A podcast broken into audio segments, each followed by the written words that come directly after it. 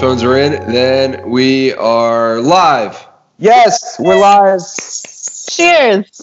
Look what I have to celebrate. Yeah. Oh my gosh. Is that cookies and cream? Yeah. Cookies Yeah. and cream is near and dear to my heart. I actually just dusted like my fourth jar the other day. I like I'll get shipments of like three jars at a time. Within a week, I'm I'm down two jars already. Mm-hmm. Absolutely. Have you tried it yet. Justin? No, no. Uh, okay, but I mean, I, I will. I you know just you know just haven't thought about it. You Alright, haven't fair thought about it? Let me tell you something. When you taste it, it's gonna be all you think about. No, no, like like explain to me again. How do you guys know about it? So I, know, about, about it from you, by the way. Yeah, so we're we're we're passing the love. We we're sharing love here. Um, so Brandon Fokin is a friend of mine because I was called to the Titan Games season two combine, and Brandon Fokin was also there. So I met him on combine site, and he was so gracious and so wonderful. Um, and everyone was fantastic there. All the athletes could could be nothing but amazing. But um, Brandon Fokin was there, and he said, "Hey, like I want to send all you guys a care package." And we were like, "Okay, cool. Like this dude, this random dude is going to send us peanut butter. Great." And then we all we we talk to each other, all the Titans, like the ones that are competing, the ones that didn't. We talk to each other every single day, all day long. That's the, like since since we competed in December, and um and literally like we all convened on this group chat. We were like, "Dude, the peanut butter though, it's so good." Um, and it's like uh, the the nuts about monster cookie is insane. It's so rich. It's like chunky and chocolate and like I mean decadent is the only way I can describe it. Think that's my Um, cookies favorite one. Has to. be It's so good. Yeah. Um, cookies and cream is dope because it's like it's it's uh, like processed Oreos. It's like Oreo dust, but it's crispy. Like somehow he keeps it crispy in like the emollient of peanut butter oil. It's amazing. Yo, I feel like I'm on Shark Tank right now. This is great. You know what I've been really into recently, guys? Check this out. They're called that? bananas. nice. You can Hell find yeah. in most places. They're pretty uh, cost effective too, and they taste great. You know, I, Excellent. f- I feel like it would be a really good flavor to do like cinnamon banana peanut butter or something like that, right? You know, he, he's doing he's messing with cinnamon right now, so he's always creating new flavors, and he's doing Yeah. like a a whipped cinnamon honey situation or something. So you should bring banana to the table. I suggested one that he's working on now, which is uh, everything bagel. So I, because whenever like when I make uh, if I have a snack in the afternoon with peanut butter, like regular crunchy, I'll put everything bagel seasoning on it, or like you know onion powder and like all sorts of good stuff. right, right. Trader And- Joe's. Trader Joe's. Yeah, Trader Joe's. Everything but, But the bagel do you seasoning. What's that? Everything but the bagel Everything seasoning. but the But then I feel like you're stealing the Joe's thunder. Like that's, you know, what's next? The umami one, and then everything but the elote. Well, the the the idea is Wow. more so to have the like the onion garlic flavor. Okay, who remembers the movie Little Monsters with Ben Savage? Oh, Anybody? yeah. And Yeah. Fred Ben and Fred Savage, long time ago. All right, so the, the the thing there was that Fred Savage liked to eat peanut butter and onion sandwiches. And hmm. when I was a kid, I saw it. I was like, "Huh, interesting." I tried it. It's legit. Is it good? It's really good, especially if you like if you like have um, sautéed or grilled onions that you can put on crunchy peanut butter. Jordan's looking at me like I'm crazy, but I don't give a fuck. Well, because well, it's well, delicious. real quick, real quick. Uh, one, you haven't introduced our guest. Two, she might be dying right now. yeah, Okay. I tried to inhale and drink at the same time, and fun fact, you can't do that. I just found out. So yeah. Well, Nice, the whole point, the whole point of this podcast is to provide value to our listeners, and uh, I think that may be the first bit of value we've provided thus far. Yes, the thing don't about drink. bananas was pretty valuable. I'm not gonna lie. Yeah, there you go. So you're saying the value is don't drink and inhale at the same time. exactly. Like the trachea and the esophagus are separated for a reason, and So- don't try to. com- And we're going to talk about how you know a lot about these topics. Uh, but so, all right, so let me do the introduction. So, uh, everybody, this is Leah Elson. She um, she is a uh, as you as we talked about before. Well, you did the Titan Games. I did the You Titan. are- Well, I, I was at the combine. I didn't go to the Titan games. Um, I'm still salty about it, but it's okay. I was can- called to the combine. Do you consider yourself a power lifter? Uh, I do now. Yeah, um, I do because Okay. I'm I'm now a USPA athlete officially, um, and I'm I'm in training. So Wait, what is the Titan Games? The one that Rock hosted. Wow. Oh, uh, it's, a, it's, a, TV show. NBC. NBC, yeah. right? The Rock hosted. Yep. Yep. Catch up, oh, my That, that blue, that blue get up. Yeah, it's it's a it's kind of like um if you if you haven't seen it, it's a little bit like American Gladiators used to be, except it's a little bit more intense. And the whole premise was that it was the rocks, and this is a true story. Like this is not something that I'm making up, even though most of my stories sound like it. Uh, so the Rock actually, uh, he's very intimately involved in the production. It's his production company, um, and the the actual like tests that he puts the athletes through are inceptions from him from when he's drunk. He literally mm. pens up these challenges while he's drinking. He, he's a huge tequila drinker, and uh, and it's like these drunk inceptions that he he brings to engineers, and then they engineer these like tremendously large. And I think I don't know if the second season was because they changed venues and they changed the course completely, but the first season was like uh, the holds the world record for the largest indoor uh, like challenge thing. Obstacle um, course kind of yeah. thing. Yeah, exactly. Obstacle. Thank you. That's the word. Sure. I was looking for obstacle course. So, um, so yeah, so it's it's really interesting and and uh, it was it was cool. Well, I guess as the resident pro wrestling expert, I should have known that. But I will say that I watched my first episode of America's Got Talent uh, finally last week. Excellent. Mm. Huh. So that's yeah. where I'm. That's Is where that I'm now. Is that on now? TV guys. Uh, yeah, it's currently new season. I get. I don't know. Okay. just asking. Just just making sure in case we're supposed to be watching it with you. I got this cowbell though. This is a first for this episode. You All right, let me. I gotta. I gotta continue going, keep going, Matt, and then, then I have more peanut butter questions. All right, we'll talk about peanut butter. Okay, so Leah, you are a uh, a scholar, right, to say the least. So I'm a scholar. You your background is in um, science and medicine and biotech, if that's correct. Um, specifically, you've done stuff in orthopedic research, and then currently you're conducting research for oncology. Correct. And USC and Harvard, and where was your undergrad? So my undergrad spans uh, Harvard as well as San Diego State. So I started out my entire, um, I guess, like soiree in medicine wasn't like the first thing I did. I actually started sportscasting when I was in my like 19, 20. Um, and I was working for an NFL developmental league and I sportscasted for the um, arena football team in San Diego. And I was like, you know, I'd always been like a science geek and uh, always loved, I was kind of a passion of mine, but because I was an athlete, um, and I'm a ham in front of the camera, it was kind of a natural transition. It was like, oh, it's expected she's going to be a sportscaster. Um, and so my dad got really sick. He, he has cancer and a battery of other things. But I was on the sidelines one night and um, they, got these like hot incandescent lights in your face and they're counting me down. And my production guy is in my ear and he's like, three, two, one. And like the camera flips on, I'm standing there and you can see the moment where my eyes kind of glaze over, but I keep going kind of on autopilot. And I remember thinking, like, what the fuck am I doing with my life? like this is so philosophically bankrupt. I'm like watching my dad get like resected and like having cancer removed from him every week and undergoing treatment and all this. And I'm like, I can be doing something so much better. So the week thereafter, I quit um, and I actually had a, an offer from some people at the NFL Network, and they were like, "We've been following you. Like, we'd like you to like potentially come up and like say what's up." And I I said no, and I, I blacked out, and I went and did a bunch of soul searching, and I kind of rediscovered science. And then that's when I was kind of late in my college career, and I was like, I want to pursue science and medicine. I want to do research. I want to do something impactful, um, because I was never the little girl that grew up thinking like, "Oh my God, I can't wait to get married and have babies." I was like, I can't wait to win a Nobel Prize and dig up dinosaur bones and like be that girl. Um, so I kind of re-tapped into that and then um, graduated with my non-traditional science major and then went to Harvard to fulfill all of my prerequisites for medical school. So I did at Harvard organic chemistry, physics, biology, regular chemistry, um, biochem, and that's where I kind of started this trajectory. Was like literally in the frying pan at the the Big Crimson House. So it was a got it. Years. Yeah, I mean, I imagine that's all of that all that takes a lot of hard work and then also i mean a lot of balls to make that decision when you have a clear trajectory and, and seems like a really great opportunity and clear path to go you know to the nfl network and be potentially broadcasting for them. Um, and to to say fuck it i'm going this other direction that takes balls but at the same time it's what you knew you needed to do for your happiness i would imagine.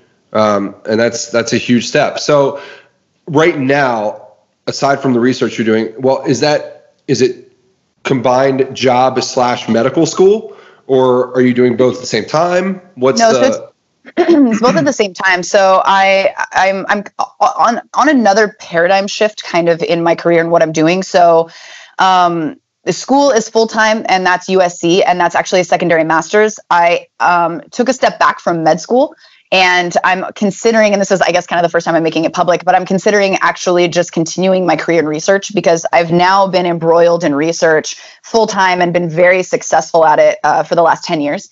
And um, when I interviewed for medical school, every single interviewer that I spoke to was like, you have more publications than most of our faculty. Like, why are you getting an MD? And I was like, oh, you know, because I, I want to help people and, you know, that whole thing. And um, as my dad's health kind of continues to get worse, I was like, you know, maybe like I, I think I went into med school being like, I'm going to be a surgeon and I'm going to work 120 hours a week and I don't care because I'm going to make the maximal impact. And when you're kind of in it, you realize that um, a lot of like power from physicians to make a change is, is being castrated slowly, um, kind of by industry and, and things like that. So they don't have as much sway and they don't have as, as much power to impact patient lives as they used to. And um, and I love research. I love being a cowboy. I love being like, that's a problem. I'm going to fix it. I'm going to develop something. Um, and I, I feel like as a physician, I I can change like a few people's day uh, at a time. You know, like people come and see me, and I can impact 12 people a day. But from a research standpoint, being in medical research and continuing in that trajectory, but just going a different route and going more upstream medicine rather than patient care, um, if I develop something that's groundbreaking, I can potentially affect hundreds of thousands of lives. Um, and that's huge to me. I, that, that's my thing is I want to come in and make the maximal impact. So right now I'm actually um, considering transitioning into a PhD um, and just taking like all of my years that I have behind me, and it would be kind of a truncated PhD course because of that. Um, and just uh, I'm, I'm actually looking at nanotech currently and and going that route. So amazing, yo! I have so many questions, uh, especially about like the, the, your backstory. But uh, while we're here in it, I'm curious, what do you think uh, it is about you? Uh, that separates you from everyone else as to why you have so much more published research? Um, oh, it's about to get real dark. no, I uh, so I I have like this. It's it really is like a pathologic desire to excel. Um, I grew up in a troubled home with um, I would say to put it kindly, like a not supportive mother, um, like a very anti-supportive mother that kind of was like, "You're not going to amount to anything for my entire life," and was kind of like that guy. Um, and so, in order to move past that and the fact that I had an incredibly toxic, very like abusive household, um, I turned to just pouring myself into my studies and trying to excel at everything I did because school at a young age was an escape route. You know, it was like if I'm in student government and I'm a varsity athlete and I'm taking a billion college courses in high school, I don't have to be home. And it's a way for me to get out. So I could have either kind of been a statistic and kind of you know gone the route of like self-medication or i could have like done a lot of bigger and better things. And um, for whatever reason i think i was kind of like you know what? I can break the cycle. I don't have to be this guy. I don't have to follow in these like toxic footsteps. So um, for me everything is like 100% i am 100% into my work. I'm 100% into school. I'm 100% into athletics. Um, and it culminates in these this large cv that i've established um, you know, and it's it's not something that I'm like, oh, like check out my all my good shit on this CV. It's like 18 pages long. It's just something that happens, and I'm kind of like and like on to the next project, and it's like a Rolodex, like it just keeps adding. Um, so it really was kind of a compensatory mechanism. Like if I was successful, I had an escape route. I could leave, you know. So and it stuck with me. and it really is like something that I should probably like talk to someone about because I have like a million degrees now and like, you know, a ton of student debt. So, you know, it has its perks and it has its downfalls, definitely. I'm with Jordan. I have a lot of questions as well, but uh, you just said something that I, I want to point out a couple things. So, uh, a serial student, right? Uh, I'm curious if you do switch from the MD to the PhD route, will you go the PhD route, get the PhD, and then move on? Or are we thinking like, well, oh, and then in the pipeline, there's something else? The other question is you said that I go 100% this, 100% that, 100% this, but how, right? Can someone give 100% to all of these different passions that you're trying to um, chase, right? Okay. Uh, and I see that you've got a lot on your plate. So, so I'm curious, something I think this would help uh, Jordan and I, maybe Matt as well. Can you kind of take us through like a day or even a week of how you balance all of these interests? Sure, sure. so I'll take you through a day schedule um, because it's my days are very similar insofar as like kind of the cadence of what I'm doing. So I usually wake up around 6 a.m. Um, and everything for me uh, is about time management. So from getting ready in the morning to you know uh, lifting to whatever, everything is layered. So I'm never just like only brushing my teeth. I'm brushing my teeth while I'm listening to lecture, or I'm brushing my teeth while I'm cooking dinner, or I'm showering like while I'm, you know, making eggs in the morning. So it's like all this prep goes in to kind of streamline my time. Wow, you shower and make eggs at the same time. Yeah, that's fucking amazing. That's what I was thinking. So like you have a hot pot or like a like a single burner in the shower. So not in the shower. I haven't got I haven't become that efficient yet, but soon. no, I I'll like throw okay. on like on the stove like low eggs and then just you listen, you guys get it, all right? You guys get it. I'm not that weird. I'm probably I'm that weird joking. though. Mm-hmm. I'm probably that weird. Yeah, mm. I'm gonna try. You know that trick where someone like drives, they put the egg on the battery, the battery, I think, right, and like or the engine, and, or the engine maybe, and it cooks it while you're driving. You get a hard-boiled egg. I would believe that. I would okay. believe that that's possible. Anyway. Okay, so keep um, going. So we got to breakfast oh. and showers so, and lectures. I have I have dogs too, you know, so so everything is layered to kind of streamline. I don't d- just have like blocks of time. There's all, all kinds of things going on. So, um, you know, six to I guess like eight thirty, I'm here, I, and I make breakfast. I prep all my meals for the day. Um, you know, I get everything ready. I get myself ready. I pack gym stuff. Head out the door. I'm at work from usually like nine to five, and I actually am in charge of running the investigator initiated research at the oncology clinic um, or the cancer center at large at Cleveland Clinic down here. Um, so I'm managing like a ton of projects. I have my own research I'm conducting. I'm a co-investigator for a bunch of physicians' research. Um, I work with like radio, uh, radio oncology. I work with hematology oncology. I work with like breast and lung and like all kinds of different cancers. Um, so so I do that until five, and then I dip out. I'll be driving. Sometimes I'll continue listening to lecture, and then I'll go to the gym for like two hours. Usually, it takes me to get through one of my workout sessions, and then that puts me home at about seven thirty or eight. And then I shower, uh, make dinner, I play with the dogs, and then I study until usually like around midnight if I'm feeling really ambitious, and then I get up the next day and I do it all again. So I got I got a couple questions with that. First off, do you have a dog walker during the day? No. Or can you come home? Or are they good? So I, they're good for like I, I never want to push it because I feel like that's rude.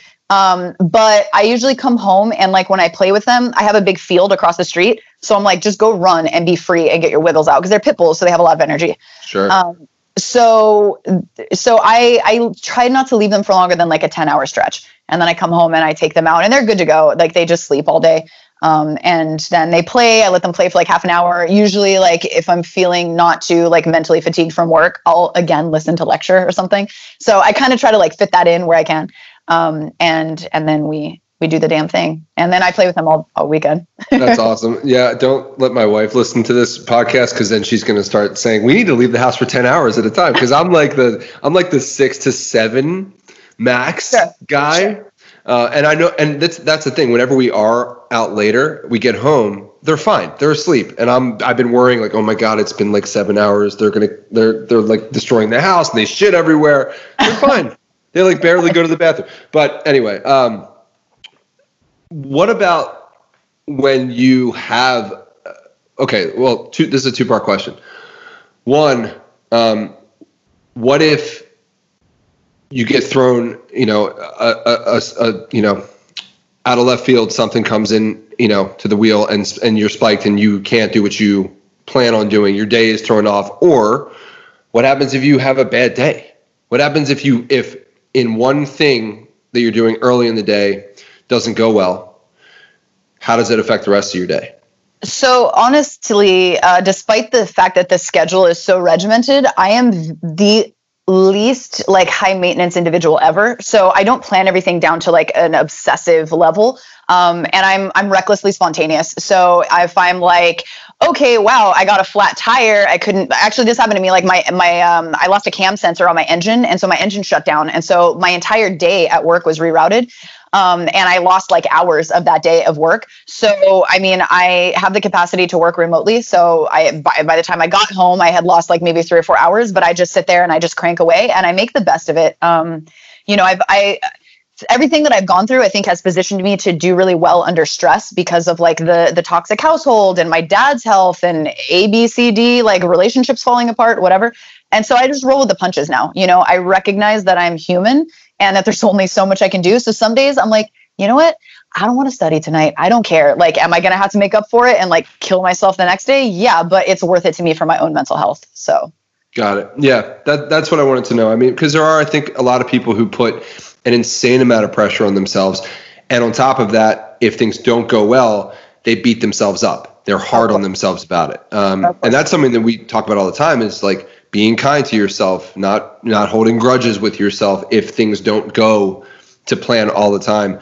Um, but what's great to hear is that you know you you being such an ambitious person, doing so much in a day, at the same time you allow yourself to have that personal space from your mind or from your schedule if you need to.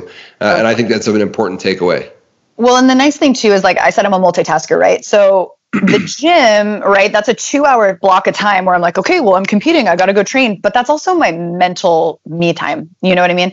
So um, that is a multitask in and of itself because, yes, I'm training to an end. But by the same token, it's also kind of my freedom. It's like in between um, being at an academic center and working in my capacity as a scientist and like getting run through the wringer and running stats and doing all these analyses all day and what have you that's like my break before I then have to go hit the books and be a student. So it's it's my downtime, and um, that's why multitasking is so important. Like find what you do and capitalize on it. You know what I mean? Um, and and utilize it to kind of like propel you forward. And and I always try to to schedule time off. Like I'll try to schedule a weekend off if I can. So I'll work really hard that week, and I will bust my ass and be up until like two or three in the morning for days at a time to be like, it's gonna be worth it. I'll have a whole weekend off. I just gotta get this in. You know. And um, so it takes it takes a despite being spontaneous, it does take a, a level of forethought, and you have to plan me time. Otherwise, you will struggle hard.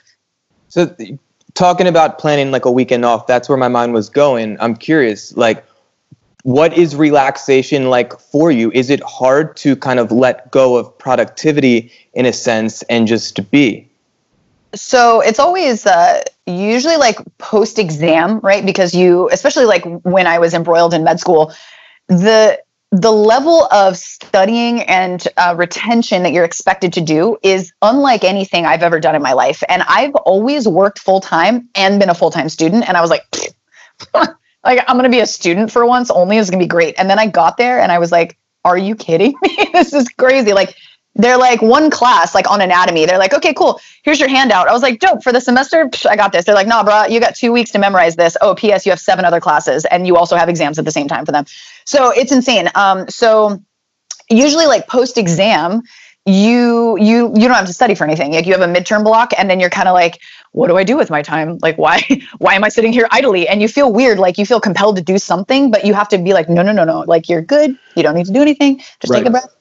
Um, so like this last weekend, I took the weekend off and um, there's no guilt associated with it and my r&r is very much rest and relaxation because all i do is go go go go so i'm like I'm, i just want to lay around i want to be like i want to be moss on a rock and i just want to sit there um, but if i'm planning a vacay i'm also super active so i rock climb i backpack i surf i skateboard um, so if I go away somewhere, I'm like, no, like we're going to schedule into the trip. Like I'm going to go climb those rocks that day. I'm going to go do this, you know, what have you. So.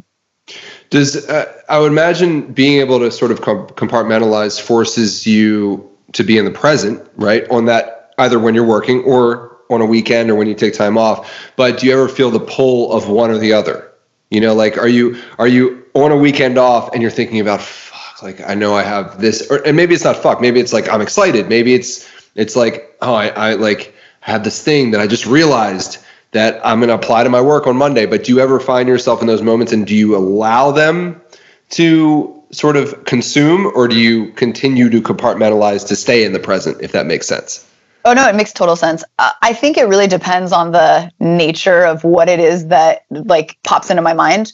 I'm very good about being uh, present. I'm very like, uh, surprisingly despite like the generation i'm, I'm very like anti-social media i have considered so many times deleting my instagram but my followers are so loyal and they're like, we love 60 seconds of science. We love your content. And I'm like, oh, okay. You know, and like I have teachers reach out to me and I've lectured to like junior high students and like been able to excite kids on science. And so I'm like, oh, okay, like I'll, I'll keep going. But I'm very much like, you won't see me like out like at a concert. Like I don't have my phone on me, but because I'm filming, but you won't see me like doing this. You know what I mean? So I try yeah. to remain there and I try to kind of like, absorb as much joy and feeling and like okay i need to remember this and like feed off of this when i'm getting stressed out. Um, but sometimes you know like because my position running that aspect of the science at the cancer center requires that i take calls on the weekend you know or requires that one of the research fellows that works under me will be like oh my god hey i can't turn in this thing. I haven't submitted my manuscript yet. I need your help. And it's like sunday night um, so, you know, I, I try very hard, but obviously, like if there's something that comes up or something that excites me, or I see a headline, or people always send me science, they'll be like, "Hey, did you know about this?" And I'm like, "That's exciting," and and I'll look into it. But I try as hard as I can to kind of remain like in my little bracketed, like this is rest time, you know.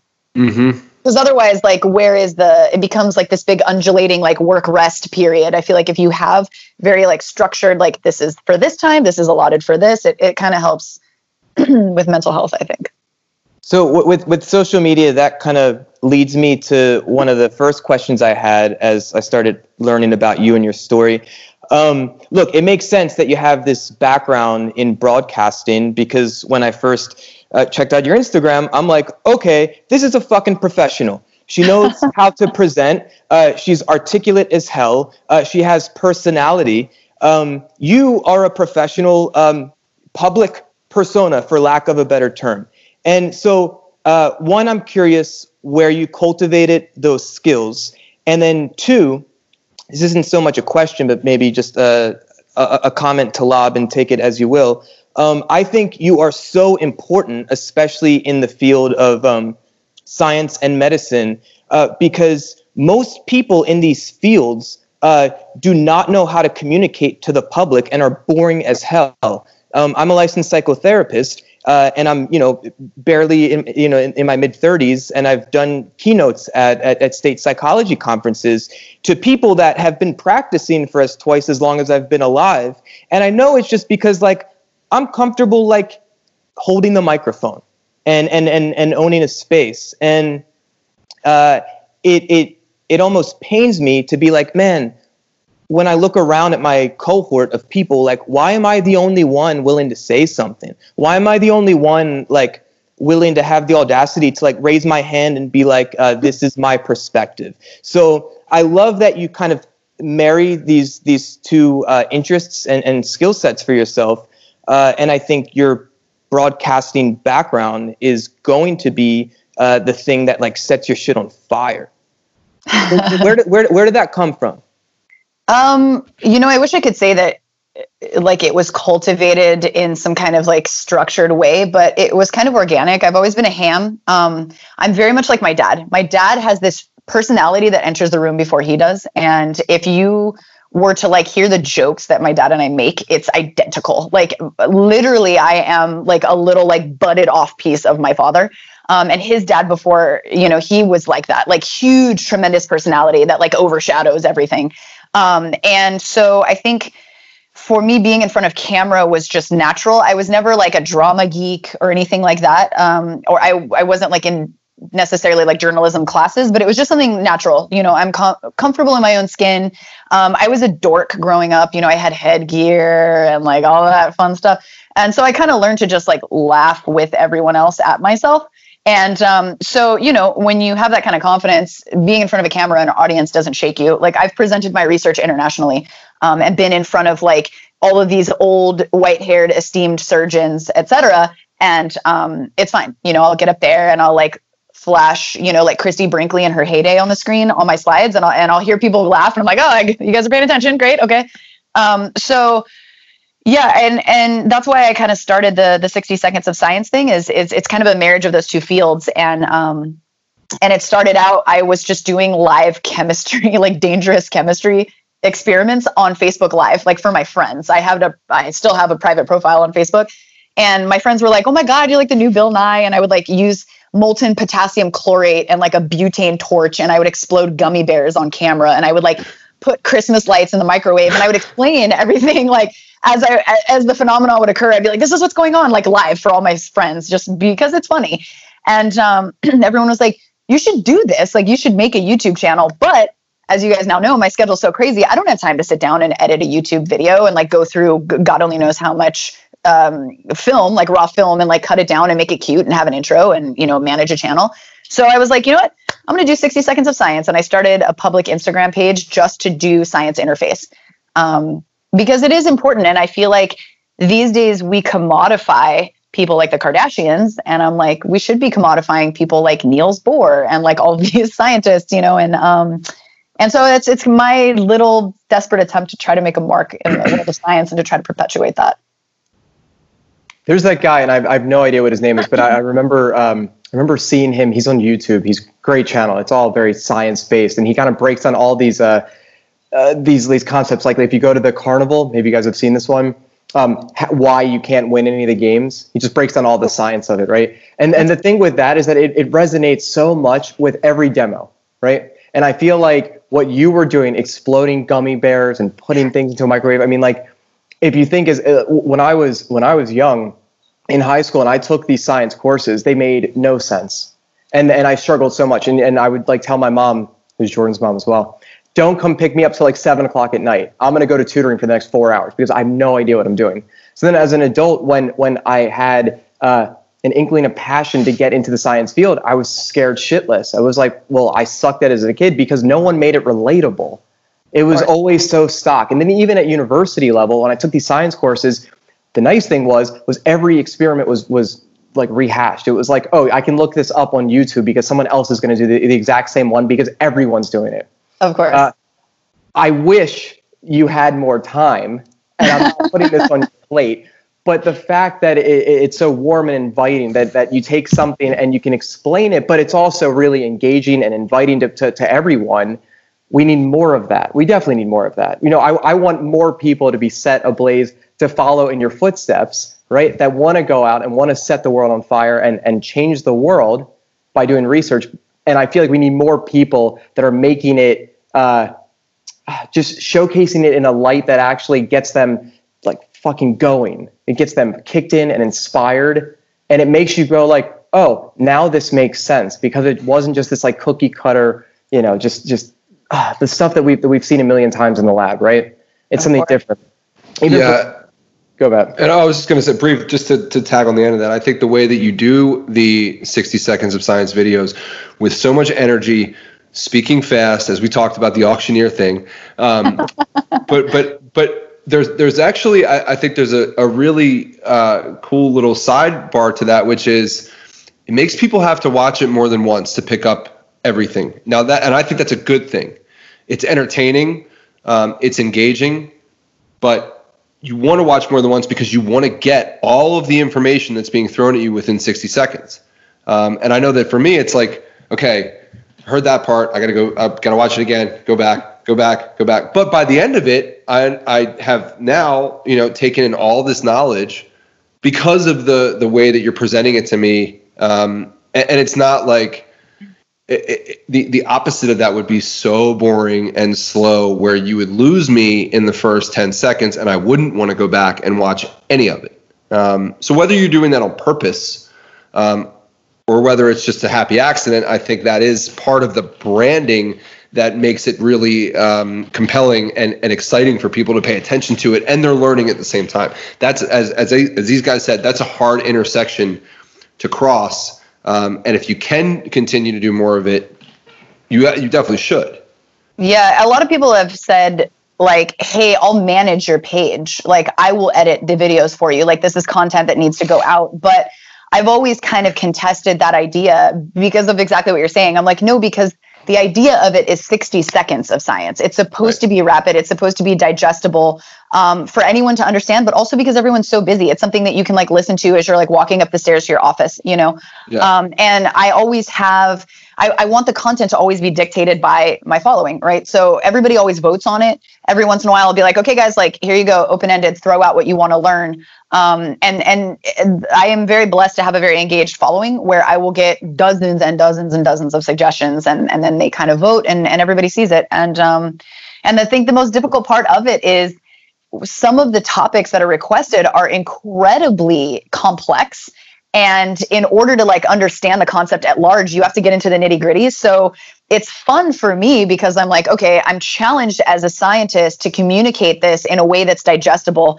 um, and that's rapid you know? So it's like people want to know like how do vaccines work? And i'm like well, I could give you an entire immunology course on how vaccines work, but I have to cut it down into, and it really ends up being 45 seconds of science because I have a consistent intro and I have a consistent outro and usually some stupid joke at the end. Um, so, you know, it, th- and that's the challenging and fun part for me. It's like, can I do this? That's a, that's a little challenge, but it, it takes me just to do a 60 seconds. It depends on the topic, but I, it's not scripted and I do it all in one take, right? So um, it's just me off the top of my head going. And if I, I mean, I can't tell you how many times I've gotten to the end of a video and it's like the most complex fucking topic. And I get to the end and I'm like, so can I get yeah. so many meltdowns on camera where I'm like, uh, the worst. Um, yep. So it'll take me usually like anywhere from half an hour to an hour to just film one 60 seconds.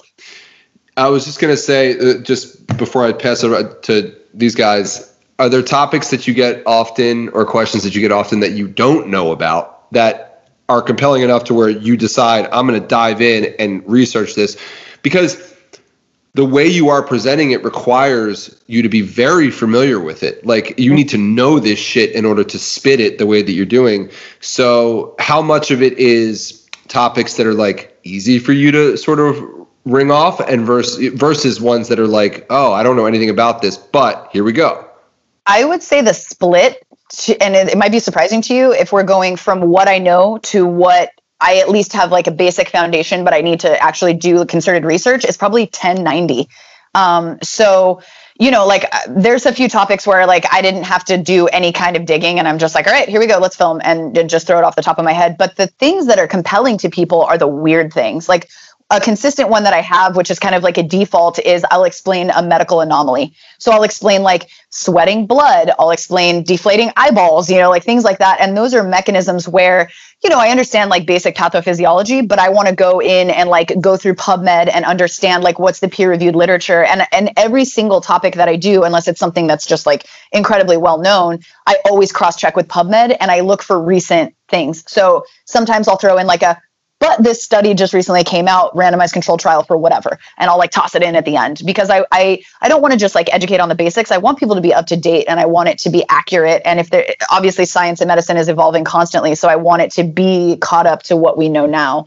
Um, so i do there is um, i mean i've spent uh, on a couple of topics like hours. Um, and uh, somebody requested from me you know, what is the ideal amount of protein to intake for a hypertrophy training athlete, like a power lifter? And I was like, all right, well, I mean, I can tell you what it is, but I don't know why. So let me look it up. And I spent hours researching from like the International Sports Nutrition Guidelines and, um, you know, what that like protein synthesis rate actually was for a person of average size versus an athlete um, so some of it, it's very interesting to me, and I love learning. I'm just like a sponge for learning. Um, so so it's part of the it's part of the, the pleasure of the process. I, I have one more question just to just to tag on to that. Sorry guys, I noticed um, one of the first ones that I saw was the one on um, uh, muta- uh, mutations and pandemics. I think mm-hmm. right.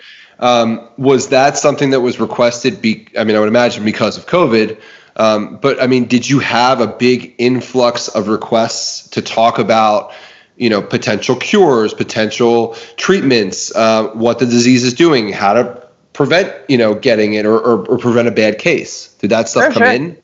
Oh yeah, definitely. Um, the so the viral mutation one, the one that you saw, um, was uh, that was just one that I wanted to do. I was like, I need to do a 60 seconds of science this week, and I think this is relevant. I think it's important, and it, it would help people understand what's going on. Because what you saw was like mass panic because the media really kind of took hold of the pandemic, and then everyone started panicking, and then there was no more toilet paper, and everyone was really confused. Um, so I was like, you know what? Let me just like explain what's going on, why it's called a pandemic, like what you know, because I feel like if you break down like the actual facts, it becomes less scary. Um, and so I did that of my own accord. But of course, like if there's anything that comes up in the news, um, you know, a lot of people will send me messages. A consistent one is like, "Do vaccines cause autism?" and you know things like that. Um, but yeah, a, a, bunch. Of, I had it was it was actually very dichotomous because some people would be like, "Yes, please post more COVID content," and then other people would be like, "No more COVID. I'm saturated from the news. I don't want to hear about it. I come to you for a release. Please don't do it anymore." Um, so. So you made one for Sweating Blood. I did. Yeah. I'll it's, check that uh, out.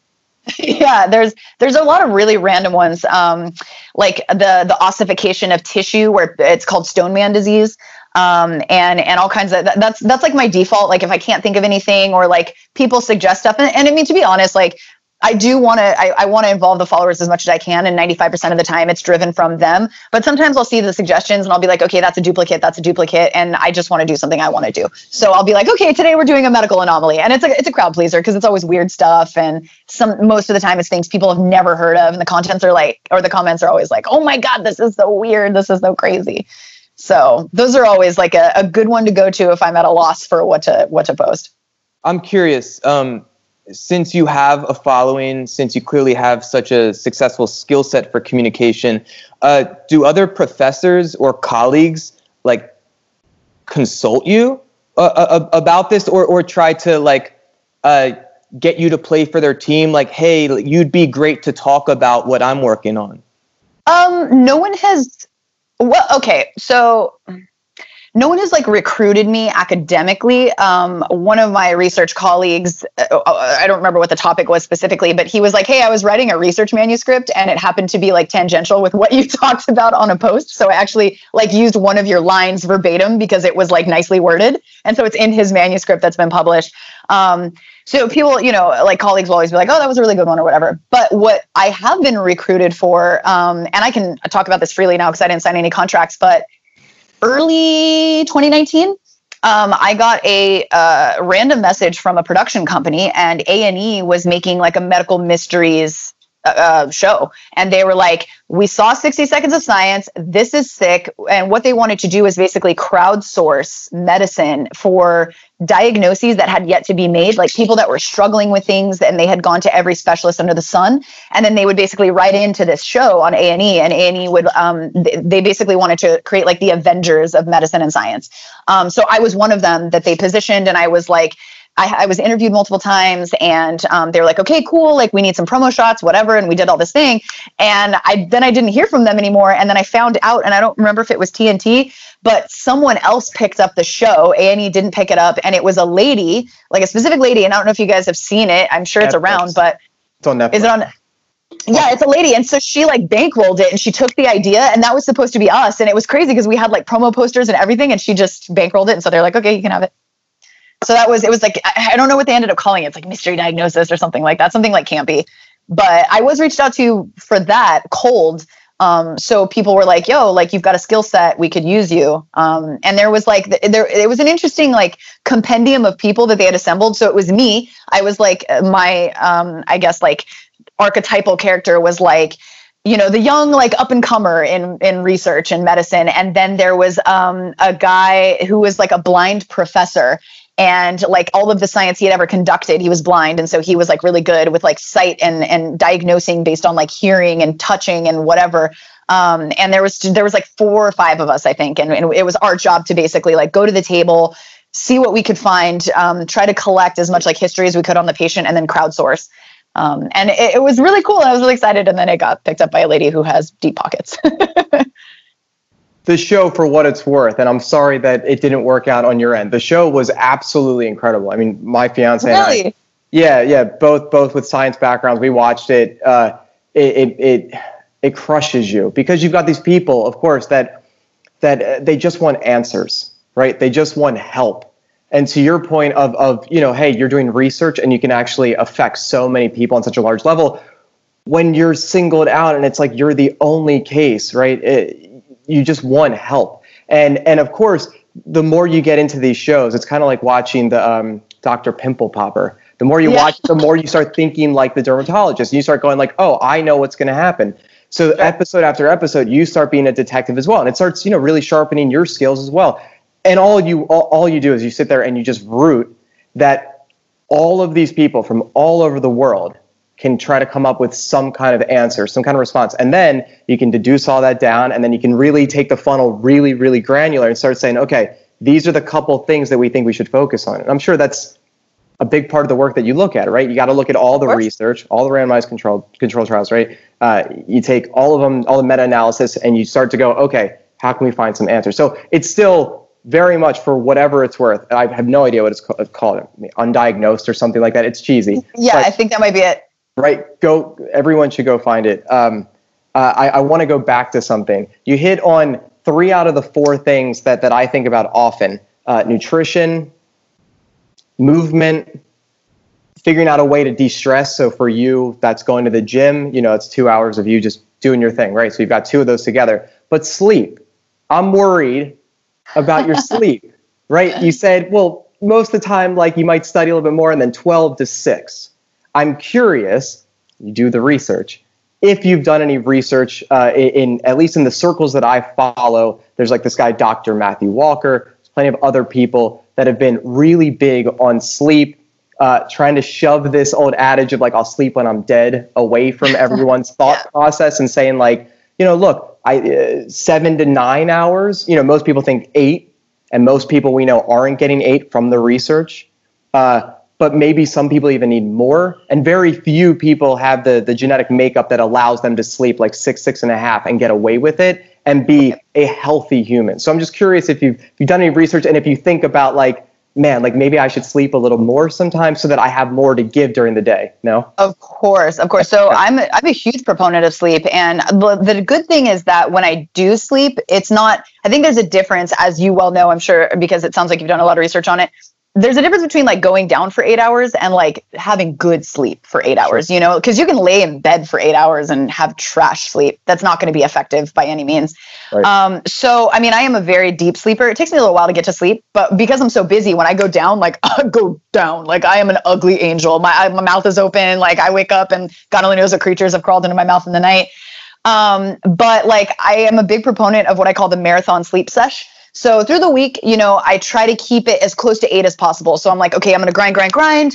All right, I'm tired. It's 11. Let me take a shower. Seven hours. Okay, great. Six hours here. I'm starting to feel the fatigue. But like Friday night, it's me, it's a couple of melatonin gummies, and I go out for like 14 hours. so I go to bed early and I, I love sleep so much. And that's part of the reason, truth be told, why I'm like, okay, I might deviate out of med school and go upstream medicine because I'm not going to have to take call at three in the morning. I'm not going to have to do residencies that are 100 plus hours a week, you know. And now that I'm in my mid 30s now, um, I'm and I'm not as much of a cowboy in that respect as I used to be. I used to be like, you know what, this is my legacy. I'm going to go in there, I'm going to scalpel jockey, and I'm going to do this forever. And I'm not going to sleep because who needs sleep? I'm going to be a badass. I'm going to make a name for myself. Um, but now I'm like, yeah, I kind of want to have a life. You know what I mean? So, um, and I love sleep. And I, that was like the, one of the, the predominant worries in my mind was not like, oh man, am I going to lose patience? Am I going to see gory stuff? I was like, man, am I going to sleep enough? so, uh, so sleep is huge. And, um, obviously as an athlete we know that like a big part of like hypertrophy and like progressing in your training is sleep. You absolutely need that time to heal and for protein synthesis to kind of take over overnight um, for your brain to you know basically purge so you can be fresh academically as well. Um, so yeah so marathon sleep sesh all day. I, I love it. Like my weekends are for sleeping absolutely. Do you think if enough people looked at the research they could uh uh, we could have a paradigm shift that that all these people that when they're in residency and if i'm not mistaken i think a lot of it uh, came from Hopkins and like the original kind of like big four of Hopkins, where it was like, well, they, I think I think one of them ended up doing like some coke, and as they did cocaine, they could like stay up for hours on end. So then you're like, oh, I can do these 36, I can pull 48s, right? And and and look, we we see we see doctors and we see nurses all the time. They work 12s some people then say like, oh, I've got to cover something, so I'm going to do an extra four hours. I'm going to do 16s. Some people, some doctors in residency will, will pull 24s, and we know that the the effects that it, it starts to change the brain chemistry where you almost kind of seemingly are, are drunk, uh, and and and then we know that there, there's more mishaps in surgery and everything else that comes from it, right?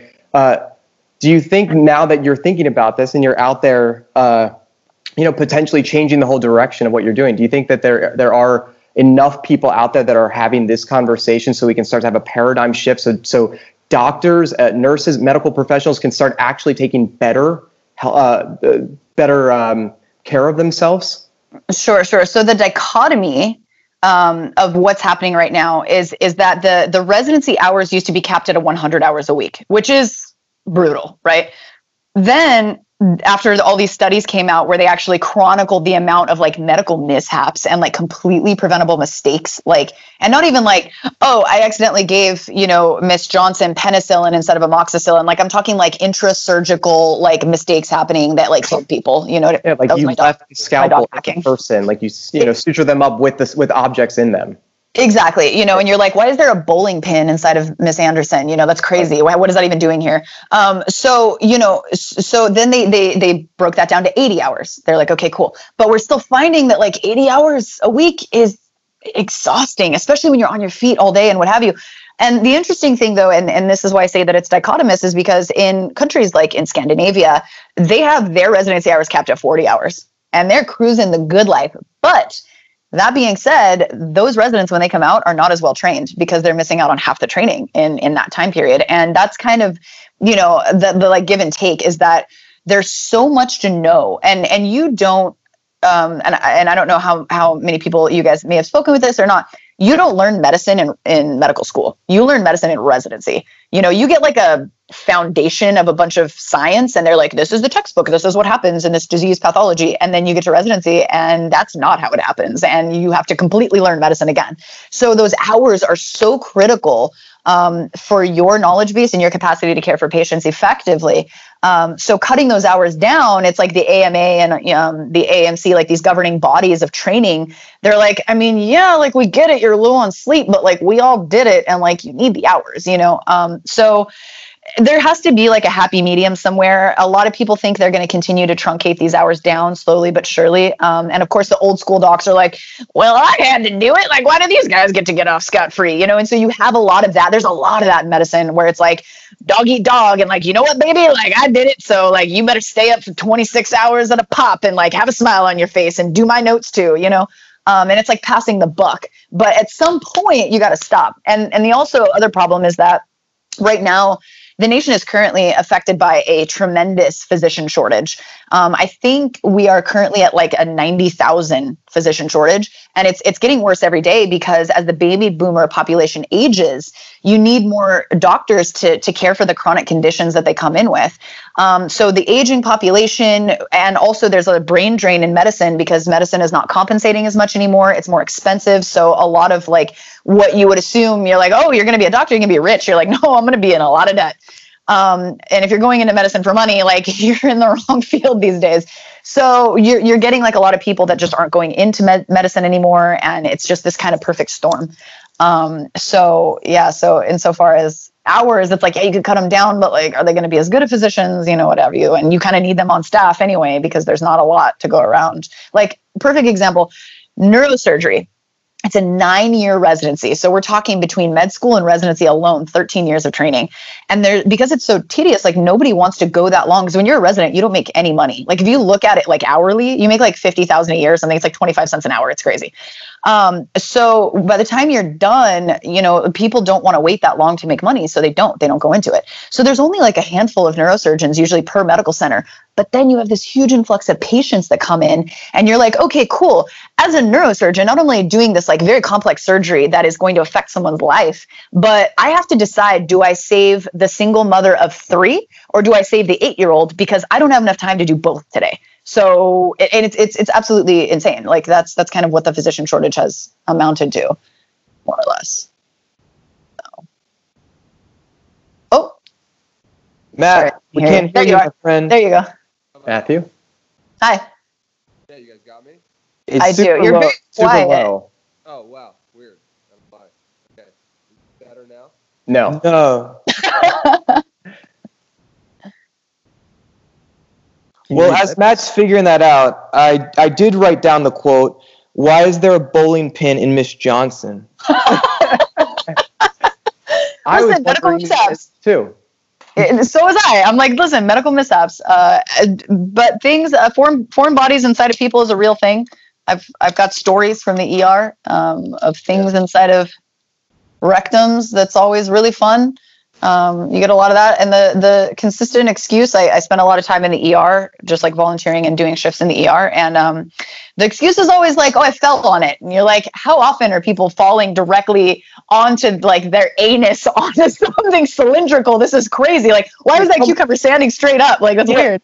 We should be past the point of yeah. We should be past the point of judging that as a culture. no, we should. we should. We should absolutely. And you know, like obviously like you go in there and, and a lot of people are still very shy and this is a, a psa to everybody watching this. Tell your physician everything because they're not going to tell anybody. You take a hippocratic oath you have like physician patient confidentiality but also like we're just trying to understand what happened so that we can effectively treat you. So when you start mm-hmm. lying or bending the truth we're not going to be as effective in our overall diagnosis and like how to subsequently treat. So i say hour. Like i'm like transitioning out. I'm like oh yeah hour. Like no big deal. Matt matt i heard your signature throat clear. I heard it. nice. well. better now? Yeah, what happened? Yeah. What happened? I don't know. I'm having uh, it's like technical difficulties for Matt Day. Wow. You know? We've wow. all been there. We've all been Shoot. there. Um, I just was curious, and, and Justin, you might know a lot about this too. Um, but are do do there's a shortage of physicians, but do you see a, a, a good number of nurses and or like um, sort of alternative medicine practitioners like physical therapists or chiropractors or people going into those fields because I imagine it's less time mm-hmm. to learn it and potentially more money and owning your own business a lot sooner. Um, sure.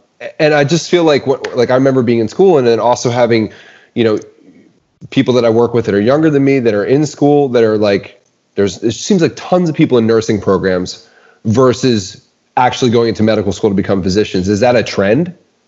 Oh, definitely. Um, you know, you see it when you start like your pre medical science courses. You know, like day one of biology, that lecture hall is packed. And then after like the first midterm, suddenly you got a pretty extreme dropout rate. Like when I uh, was at Harvard, I think our attrition rate was like 50%. Um, because people you know uh, there's this like mystique about medicine right? And um, it's not until you like get into medicine that you realize it's not as sexy as uh, you know like Grey's Anatomy makes it look.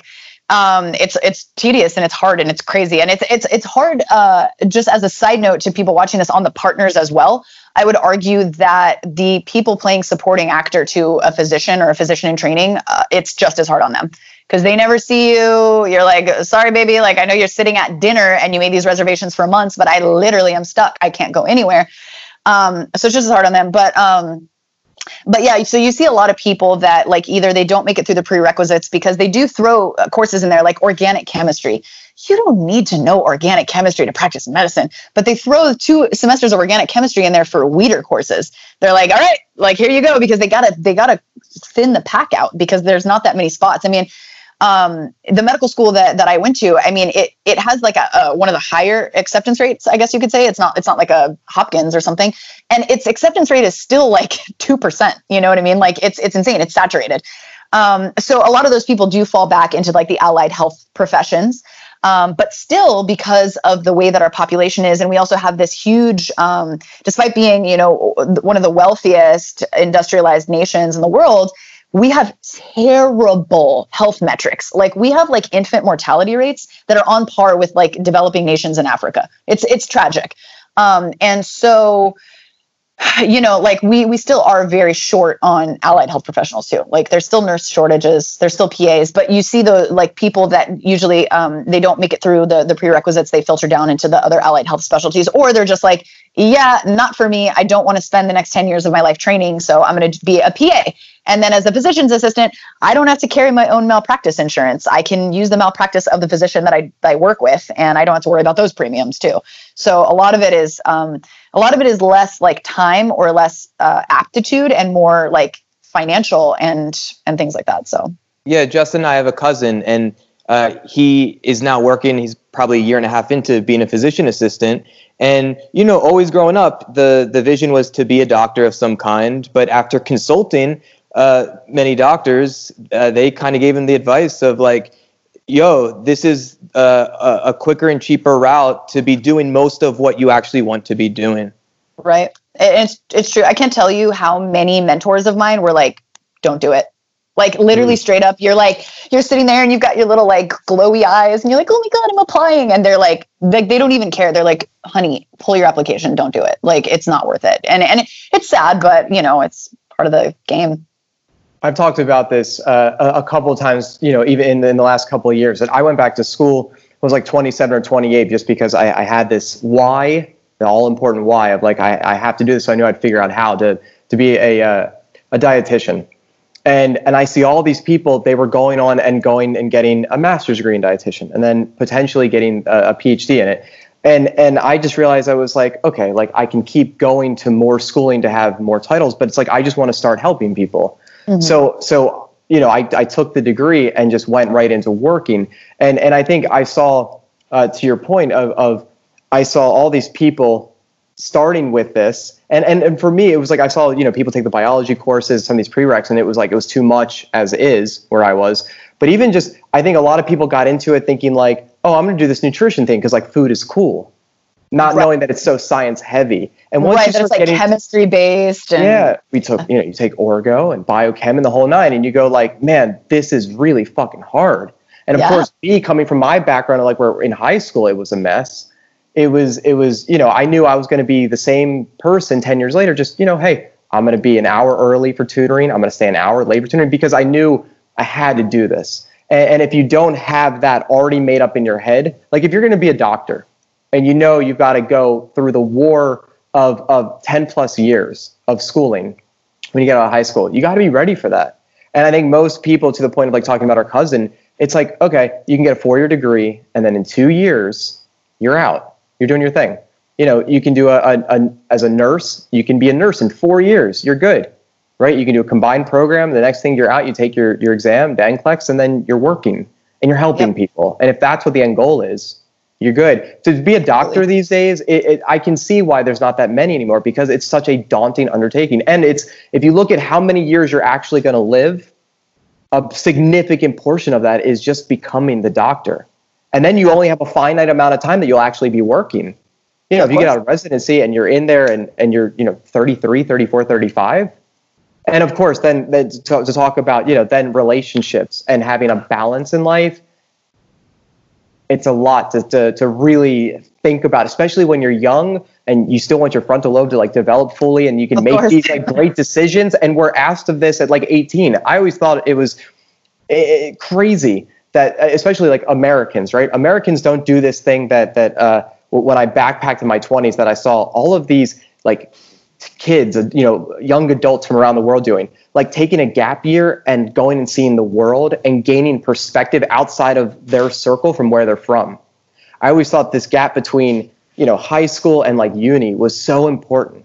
Like so go important. lose yourself to find yourself. Drop yourself in the middle of a country that you know nothing about and of course, lead with respect, put your head down, ask questions. You know, maybe you learn a little bit of the language while you're there of like what your mom would be proud of. Hello, goodbye, please, thank you, how are you, what's your name, right? But really go figure this shit out because at 18, like I had no idea. I don't know if Matt or Jordan had a, had a great sense, you know, or if you had a great sense of like, this is exactly where I'm going. But we're asked of that. And if you want to be a doctor, you don't really have time to waste. And me at 27, I was like, oh, if I knew now then kind of thing. I was like, oh, for sure, I'd be a doctor. But now, you know, you sit there and you think about it and you go like, well, maybe not. Maybe that wouldn't be the trajectory because I'd be this age and just getting out of school, 33, and right? I, I think it's so important to drive home the point that it's okay to be fluid in the way you develop and what you want to do. You know, so many people I think get so myopic in this goal that they have. They're like, it's only this, I'm only going to do this. And they've been saying it since they were 17, but you're such a drastically different human, um, which is why I'm a non traditional student. Like, I didn't go into college being like, yeah, I'm going to do medicine and science and research. You know, that was something that came way later. Um, and in my mind, like, you know, was I a little bit late to the game? Yeah, but was I prepared to undertake the responsibility of caring for human life and learning about that at that age? No, I was going and partying my face off on the weekends and would not have been prepared for that orgo test on Monday. Um, so, you know, I, I'm a big proponent of like everything in its due time. As long as you're doing your own due diligence and you're you're being insightful and you're you're listening to those pangs of like I really like this. It's okay. You're allowed to be dynamic. You're allowed to be fluid. You can be 50 and be like I just want to change my career You know, you get one you get one shot at this, so you may as well enjoy it to its full capacity. You know. Yeah, that goes back to that thing about not beating yourself up. You know, change, changing your mind about where you're headed is is a very hard decision to make, which uh, a lot of us, I think, face. You know, I, have faced it in different ways. I know you guys have, have faced it in, in, in certain ways too. Um, but leading up to making that decision, before I was really, I guess, knowledgeable about the things that I am now, I beat myself up a lot before making those decisions. Like I'm talking about like when I decided to close down Band Happy, right? Which so Leah, if you I don't think you know this, but I had an education business that lasted a bunch of years, and it was a it was a sort of a big defining thing for me in my career. Um, and I decided to shut it down and go a different direction with with you know entrepreneurship, so to speak. Um, but leading up to that, it was I, I would lose sleep over it. I beat myself up about it. And I think the lesson there is like it's don't do it haphazardly, but follow your gut and then make a very clear plan and be okay with it. Don't beat yourself up about it um, because you only live once and you want to be happy and you should not be working in a career or doing something that you know deep down is not right or that's dragging you down or forcing you to lose sleep or whatever it may be. And i, I think that's a really important um, point to drive home that i think definitely you you touched on earlier but I mean, I can't uh, tell you how hard I vibe with that just sentiment of being like, okay, I'm doing this and it's scary and you lose sleep because in my position currently, it's something that I'm continuing to contend with because it took me so many years to get to where I am now. And to be accepted into medical school is like it's a snowball's chance in hell in this country. You know what I mean? It's so mu- uh, remote of a possibility and so competitive. And I did it and I did well when I was in it. And then to be like, you know what? I think I want to abandon this degree and like go and like pursue like a, a really granted a related degree, but something upstream. It has been a mind fuck for you know lack of a better term. Sure. Um, but it's just something that you have to say. You know what?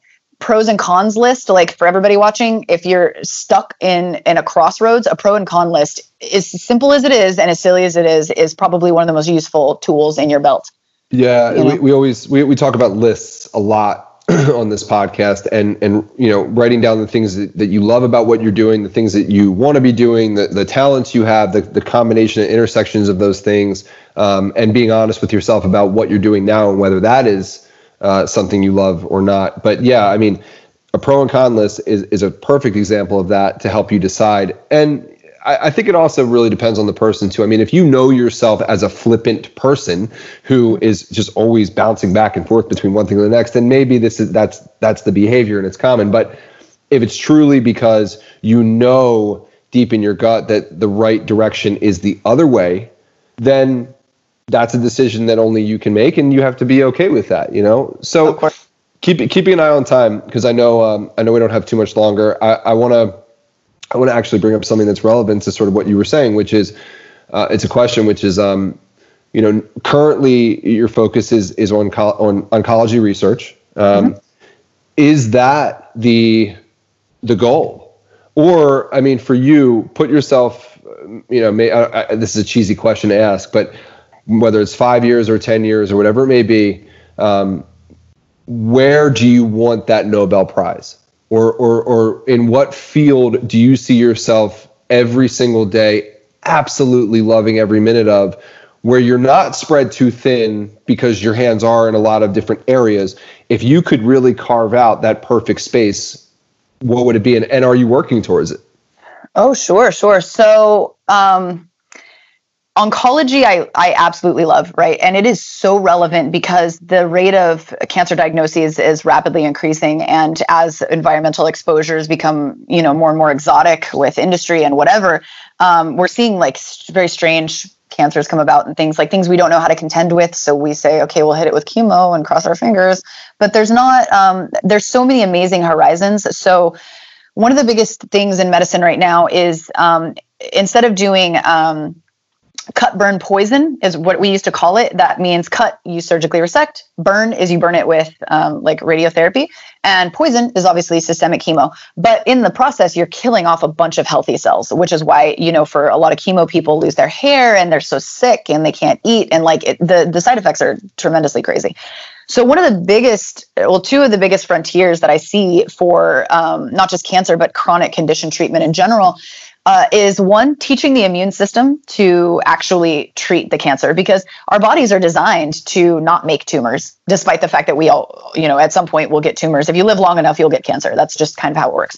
Um, so right now what we're doing is we're teaching our own immune systems hey this is what you're looking for. This is the tumor that you're looking for. Go attack it. And and it's been pretty effective but the immune system is a very powerful beast. And so sometimes there are a lot of like secondary effects that come about because of that like autoimmune things um, and the the biggest one, like the end all be all of medicine, is going to be genetic engineering, um, because everything, cancer, MS, Alzheimer's, it all comes down to aberrations in your DNA and mutations that that switch in and out. And so, if you can do something like locate the mutated portion of DNA clip it out and then supplement that portion with healthy DNA, it stops the disease because there's no longer that mutation to to kind of like bear the pathophysiology, right? Um, so that's that's the biggest thing. That's the next frontier. I would love to be involved in something like that. Um, obviously, genetic manipulation is a huge ethical thing. And it's really difficult to get in studies that will get passed by ethics boards because people are like, oh, well, you're stepping into weird territory here with genetic engineering. Um, so I love that. But I also have a background in biotech. So, um, you know, one of the companies I worked for for four years conducting research, we designed intraoperative sensors to help surgeons make more objective decisions when they were putting in total knee replacements.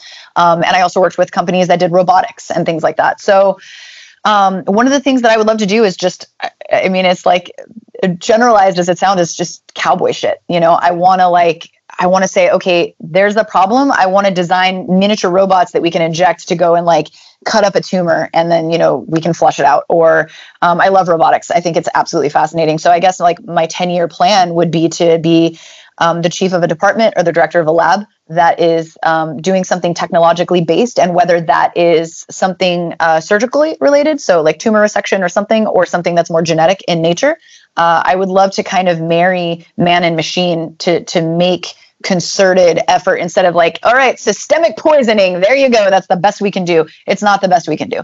Um, you know, and so that's why the the PhD that I would prospectively be going into is um, biomedical engineering. Um, to, to, to try to get into that side because I love building. I grew up working on cars, things like that. So I love working with my hands, and um, and that's I think kind of what I would want to do. If I were going to win a Nobel Prize, it would be like finding like the appropriate sequence to resect any kind of DNA or something and replace it with healthy DNA. And and stop disease in general. But then the weird thing is like we're overpopulated. So if you stop disease, what's going to happen to the planet and our sustainability? Like that's a very strange conundrum to con- to, to face. Uh, I'm, I'm I'm really curious. Have you done uh, like a 23andMe? Uh, do you feel you know because because so many people right and then and then like one of my favorite people, Dr. Rhonda Patrick, has uh, a program you can use that helps you you know helps like the lay person really understand what all this means. And I'm really curious uh, not, this this might be totally out of like left field kind of thing, but if you've done it or if you're curious about it, are there like a top three things you would look at first that you'd be curious about for your own uh, mortality, immortality? Right, right. I mean, so like 23andMe, I've never done. I always wanted to, and I don't know why I don't. I see it like in Target now. You can buy it on the shelf. Um, and I'm always like, oh, I really want to do that. And then I keep pushing my cart. I don't know why I haven't Me done too. it. And it goes on sale, and I go, oh, it's 199 now. It's 99, and I'm like, oh shit, I really want to do this. But then uh, we have this thing in in medicine we we talk about often, right? Where it's like, if people have the answers, like, will they go do something with it, or like, would you right. rather just not know? You know, and, right. and a lot of times I talk to um, people that are a little bit older, and it's like, you know, they kind of think that like you can't really change anything. Like you can't really like turn your genes off and on. There's no epigenetic kind of thing. You can't like change what's going on within your environment. So like i'd rather just not know and just kind of live without knowing. Yeah ignorance is bliss right as they right. Um, so the insofar as 23andMe, I would be interested to know, and I don't know what the panels give you, but like if I have Alzheimer's in the family, which is um, which can be very hereditary, you know, things like that. But cancer is interesting. It's an interesting beast because uh, cancer um, development follows something that we call a multi-hit model. So it's not like you're going to get this one mutation and oh my god, I'm going to start growing a tumor. Um, cancer is the culmination of multiple breakdowns in your internal checks and balances system. So, yeah, you might have a gene that predisposes you to a particular tumor, but if you don't also have the auxiliary mutations that would set it off, you're not going to develop that cancer. Um, which is why I say if you live long enough, eventually you will get cancer because you're exposed to enough mutagens, which for people watching mutagens is um, any kind of chemical or substance or exposure that mutates your DNA um, if you're exposed to enough mutagens over time, that's all going to layer up, and eventually, like you're going to get something. You know what I mean?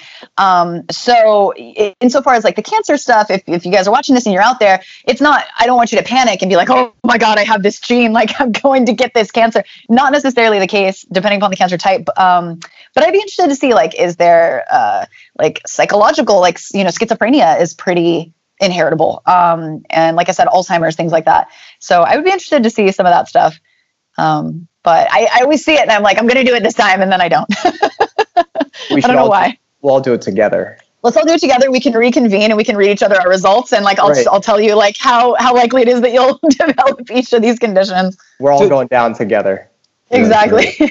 do uh, uh, do you guys know? Do they own your data? They do. I think. I think yeah, for research. Yeah, that's so like that's I mean, the weird that, part of it. Yeah. Right. you don't want Big Brother knowing what your genetic sequence is? Come on now. I mean, enough of Big Brother knows what I'm doing. I mean, like I record stuff and put it on YouTube.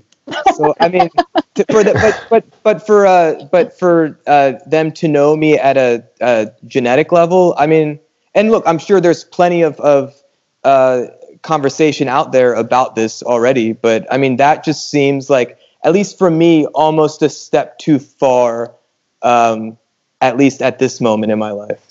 You'd have to read the the language in the contract. I don't know what it says, but typically, like we have, um, we collect our patients' genetic analyses at, at Cleveland Clinic.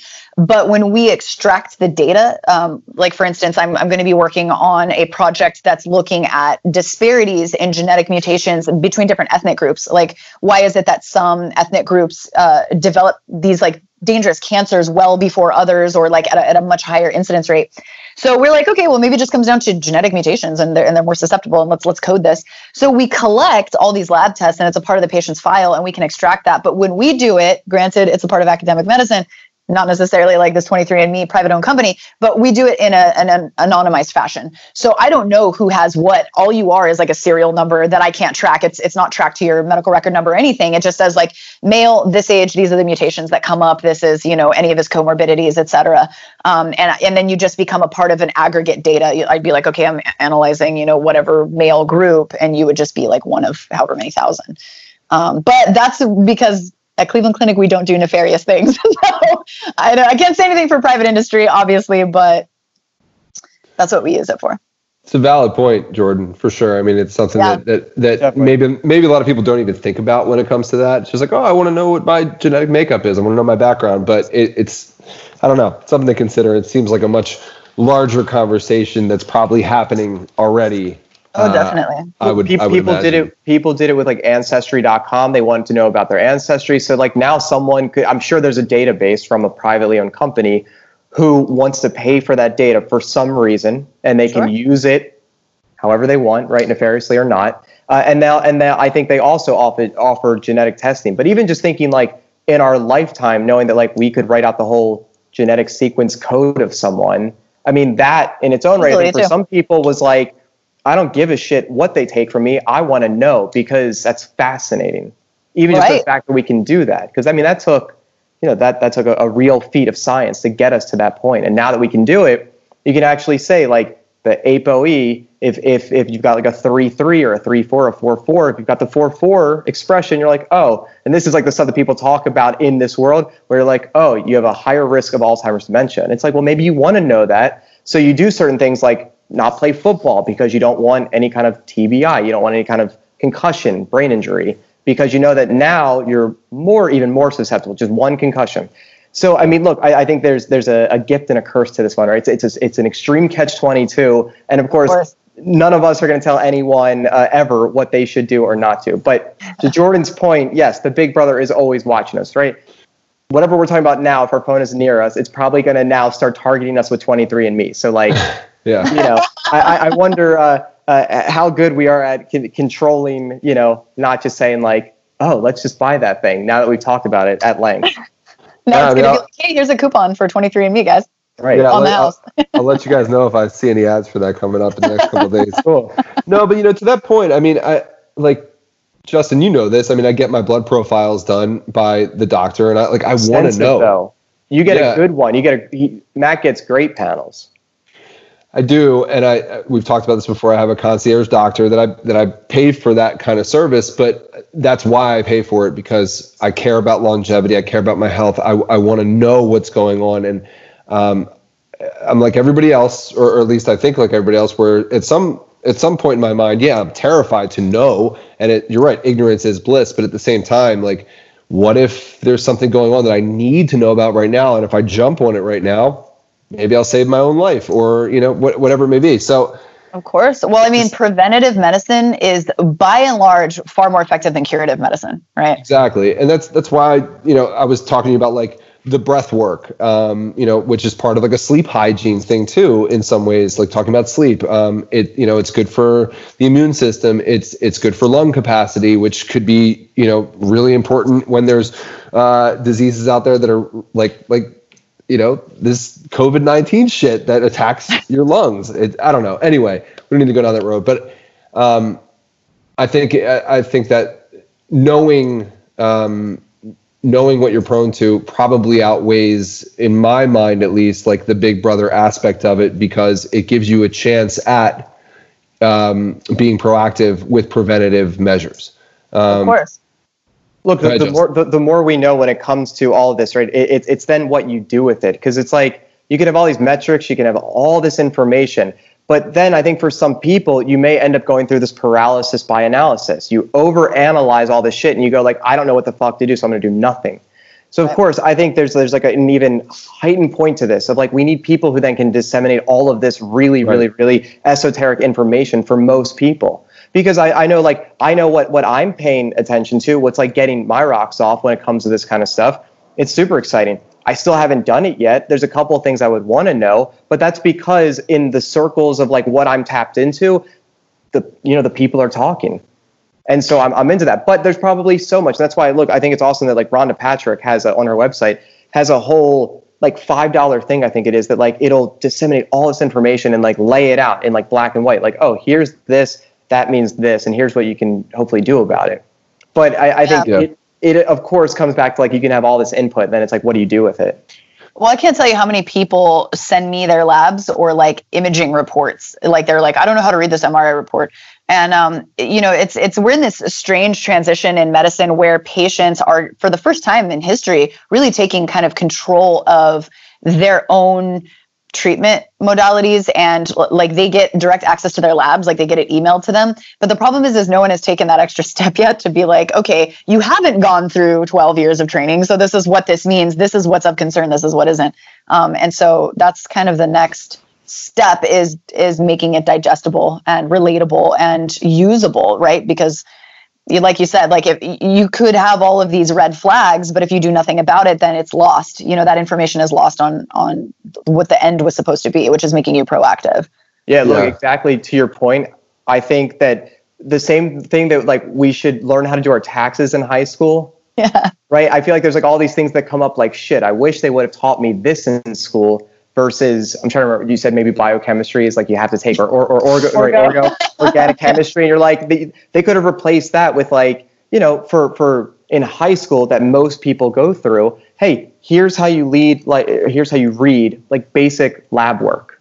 Right. Here's what these are or like here's a pamphlet. Like when you see red blood cells or white blood cells or like H and H or whatever is on there this is what it means. These are like the ranges. If it's high or if it's low here's what you can do to combat it I, I feel like you know once we start empowering people in that sense, it's like then with all this extra information, you'd actually know kind of what to do. At least you'd be nudged in the right direction, and oh, everyone could use that. Of well, course. yeah, I was going to say. With, with, that being said, um, there, there is a, as you guys know, there's a ton of information out there that that is easy to digest for for a layman, right? For people that, um, you know, maybe it's not reading their own labs, but maybe it is learning about these different therapies or different lifestyles, um, parts of your routine that you can work in every day. Um, and, you know, uh, if you were to try to do everything that people recommend to do out there, you wouldn't have time to do anything else. I mean, the shit that I see on a daily basis, I learn something new about biohacking every day, but I, I literally can't work it in more than the things I'm already doing. But I think the lesson here is, you know, keep keep an open mind, listen, learn the things that that you are attracted to that make sense for you and what you know about your family and you know about your own health and your own routines. There's so many things you could pick one, two, or three to do, and even if it is just one, doing that one extra thing per day uh, as part of your routine is going to help you hopefully get closer to, to that age that you want to live to. Um, doing two things is great as well. If you can work in three, amazing. And just keep an open mind to it. I mean, I learn new things all the time, but it's uh, it's scary to think about. Like, I get in, I get in these moments where, and I'll hit you up, Justin, and I'll be like, you know, I saw this. Should I be doing this instead of this, or should I be focusing on this instead of that? I don't know which one to do. You know? and I love that, and I love that because it keeps me sharp it's like today I grabbed something out of my like you know I was making a drink just like water with some electrolytes, and I pulled down like the ashwagandha, and I had to like remind myself like oh this is like an adaptogen and that is this, and like now I'm thinking like I need to do like a one minute review to myself on what these things are because it, it's easy to fall out of practice, but like stuff like questions like when Matt hits me up, it, it, it keeps me sharp and on my toes, so keep them coming. Yeah, I'm just yeah. I, well, I immerse myself in a lot of it, and um, a lot of it is just just from a, a you know what can I do on a daily basis that isn't time intensive, but also is going to really help me feel good, um, not just in the moment and for that day, but you know that's going to set me up for success in life um, as a human being um, who's living and breathing and doesn't want ha- to have all these factors impede on that. You know, um, so that's how I'm thinking. And again, the lesson there is that there is so much great information out there. Um, that's part of the reason why we do this podcast is is to share whatever pertinent information we can. And I think today you shared a lot, Leah, that that people hopefully can take away from this, whether it is in regards to you know being driven um, to to go and accomplish something because maybe your situation at home isn't ideal. So you immerse yourself in things that make you happy and keep you busy and focused. Um, maybe you know they'll take away something about the science field and the medical field, and they'll be inspired to go do that. I mean, there's a lot that I think came from this conversation that hopefully you feel good about. Um, that I know that our listeners will take away. So uh, I'm sort of going into wrap mode here, and I'm about to turn it over to Jordan. But I just want to say thank you for one for for jumping on this so quickly, being available to do this um, sharing so much, you know, being open about what you're doing in your routine and and you know the work. I think that's it's really important for people to hear and to echo Jordan uh, and Justin's sentiments. You know, keep doing this shit because it you do have a talent in, in the way of being able to relate to people on topics that are very fucking hard to understand and that's exactly what we're talking about having having someone who can be the middle person between um, the the hard data and then making it really digestible. Um, that is that's important. So on top of the other goals, um, keep keep that going because it, it it's going to keep affecting people positively for sure. You know. Thank you guys so much. I really appreciate you having me today. It's um, the reason that I started the Instagram page I did was to educate and was to inspire. So if one person of all the viewers takes something away from this, then it was time well spent. And obviously, you guys are lovely as well. So. Hell yeah. Um, so I have one final question, and I'm going to take this thing home. Uh, and this is, I think, the first question I had as soon as we started the Skype, even before hitting record. You have one book faced totally uh, forward, showing the title. I can't read it. What is it, and why is that the one that is uh, fully exposed? So, uh, I mean, it's it's probably less exciting than do you think. This is called Mountains Beyond Mountains. Um, this is by um, uh, an author that followed a, a, guy named Dr. Paul Farmer, and he started a bunch of like altruistic um, altruistic missions to basically help serve underserved communities all around the world. Um, so he was a guy from Harvard, and he would like spend his weekends flying down to Haiti and opened up a clinic in Haiti because he, he had traveled there. I can't remember for what reason specifically, and and realized that there was absolutely no medical infrastructure and people were dying from completely preventable things. Um, so he basically poured his heart and his soul and his extra time into doing that. Um, and it's it's kind of just a compendium of like his life, how he got started, what have you. And the reason that it's facing out is because uh, I don't know if you guys can see, but I organized my bookshelf by color, and this one just has a bunch of random colors on the spine. And I was like, well, I'm not really sure where to put that, so it's just going to go right here in front of a. Uh, it looks like Keen's surgery. I also collect a lot of like really old medical texts, so this is like a really ancient surgical manual. But um, do I'm sorry have, that I. Do you have uh, if you if uh, if you give a mouse a cookie? No, but I do have everything awesome about right. dinosaurs. Yeah, that's what I was looking for. yes. And I also have Where's Waldo? nice. Wonderful. Yeah.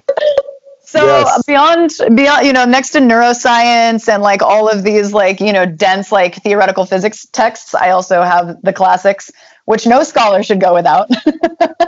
yeah, it keeps you sharp. Oh my gosh, yeah, totally. Yeah. And by the way, this particular, if you guys are looking for a Where's Waldo book, Shit's don't hard. buy this one because this one asks you to find his friends and his dog as well. And I promise you, I sat down with somebody and we looked for the dog. The dog doesn't exist anywhere on these pages. And I promise it's a huge prank. And if you find the dog, please hit me up on the DMs. Please find me because I can't find the fucking dog. It's got to be a thing because it just keeps you coming back. Right. I've, I've opened this book. Dog multiple times like on the weekend i'll just be like sitting eating breakfast i'm like all right i'm gonna find that fucking dog today and i promise you i've sat there like this and looked at every person and it's not there it's not That's, there what, say what's the name of it one more time it's called where's waldo destination everywhere I'm wonderful. I'm gonna. I, I, accept this challenge. This is wonderful. Please yeah. accept this challenge. Like the first one, it like the, got this. I haven't gone through the whole book, but like look at the. I mean, do you guys remember this? Look at this. Yeah, yeah. The dog. That right looks there. like a fun yeah, time. There's the dog. I'm doing it. Yeah. It's terrible. And like I found, and it's like, hey, when you found the lady Waldo, find her binoculars. I've found the binoculars. I found the tiny little piece, like, oh, find this broken comb. I found it. I have not found the dog. Huh. Well, this is what this is what quarantine is is meant for. It's what quarantine's meant for, absolutely. And so, you know, sharpen your, hone your skills. I, I bet because of the like cognitive, visual, spatio, there's probably a lot of like good, like neural kinetic feedback from doing this. There has to be some research on where's Waldo and like the capacity to bridge neural connections. Of course, you would take it there. I would. And actually, uh, music, I was explaining to somebody the other day, the act of playing music is probably one of the best things for bridging new neural connectivity and staving off, which is documented, things like dementia. Because not only are you reading, but you're listening, you're also utilizing motor skills. And that bridges so many new functions and connects so many different hemispheres and aspects of your brain that it's it's it's actually really really good for dementia. Yeah, I can never sit still ever.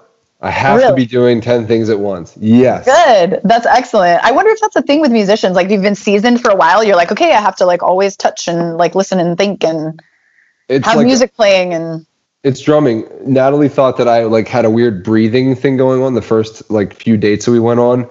Um, but I wasn't breathing weird. I was playing drums with my teeth while driving in the car, having conversations and listening, hearing songs in my head all at the same time. And she just got used to it. And now she's like, what song are you playing? You know, like With I'm walking the, like just like yeah, like sort of like not like loud. Use, like molars for bass, and then like you use like high treble with the incisors, or like nobody else hears it. They just she just hears the breathing, right? Because like it's because I'm like sort of using my face in a weird. I, it's, I don't know. It's hard to explain. Point is, I can't stop moving, and uh, like when I play drums, even then, my mind is you know it's it's focused on what's happening, but it's also thinking about what I'm gonna eat after the show and you know oh i gotta call my wife and i gotta do this i gotta do that it's like wow. 10 things at once but you're right i mean that it, i'm so happy and all of us being musicians um, are, are very lucky to to have that skill because i do think that there is uh, even more so than like the science behind it um, you end up being really good at, at sort of multitasking i think too mm-hmm. and I, I think all of you guys are really good at that my so. uh my my psychotherapy modality is drumming and primarily group therapy, so group drumming. And uh, yeah, I mean, it's proven that uh, people who can't form new memories or, or just have issues, um, you know, with their frontal lobe, uh, for instance, um, they can learn new rhythms because it accesses uh, more primitive parts of the brain that aren't as affected. Wow, so, that's fascinating. Yeah, I mean, rhythm is the universal language, but it's also like the universal construct. I mean, rhythm is life. Uh, so there is infinite wisdom and power and potential in that. Uh, often we just think of rhythm as music or drumming. So that is what I've dedicated the past decade of my life to exploring and sharing. Uh, Leah, it sounds like you have a ton of uh, uh, just as worthy and interesting um, just just uh, information and, and, and just passion to share and to explore. Uh, you are one of our most interesting, enlightening guests. So I thank you for giving us, you know, your time and your attention and your passion. Quite frankly, it's really inspiring. Um, I fucking love that the answer to the book question had to do with color aesthetic. That I did not expect. yep. And um, it's amazing. YouTube.com slash chocolate croissants if you want that full tour of uh, her bookshelf. Um, yeah. look, I, I, think one of the if if someone at dinner tonight is like, "Yo, tell me about the the the guest you chatted with," uh, I think the one of my takeaways is like, "Yo, she's just doing all kinds of shit that she's interested in, and like." Uh, whether it's from the, the broadcast side or the, the Instagram side or uh, research or uh, clinical based kind of things, um, like it's all you and there's connections between all of them and it's you synthesizing those connections uh, that's going to make you different and stand out among the rest and ultimately get you closer to that nobel prize. So i want to say job well done. Uh, keep doing what you're doing. Uh, we will continue being uh, fans from the sidelines. And um, if you want to follow uh, all her stuff everything will be in the show notes. Uh, i don't really have much to add beyond that besides just a very sincere thank you Oh, thank uh, you guys. Really, it was a pleasure.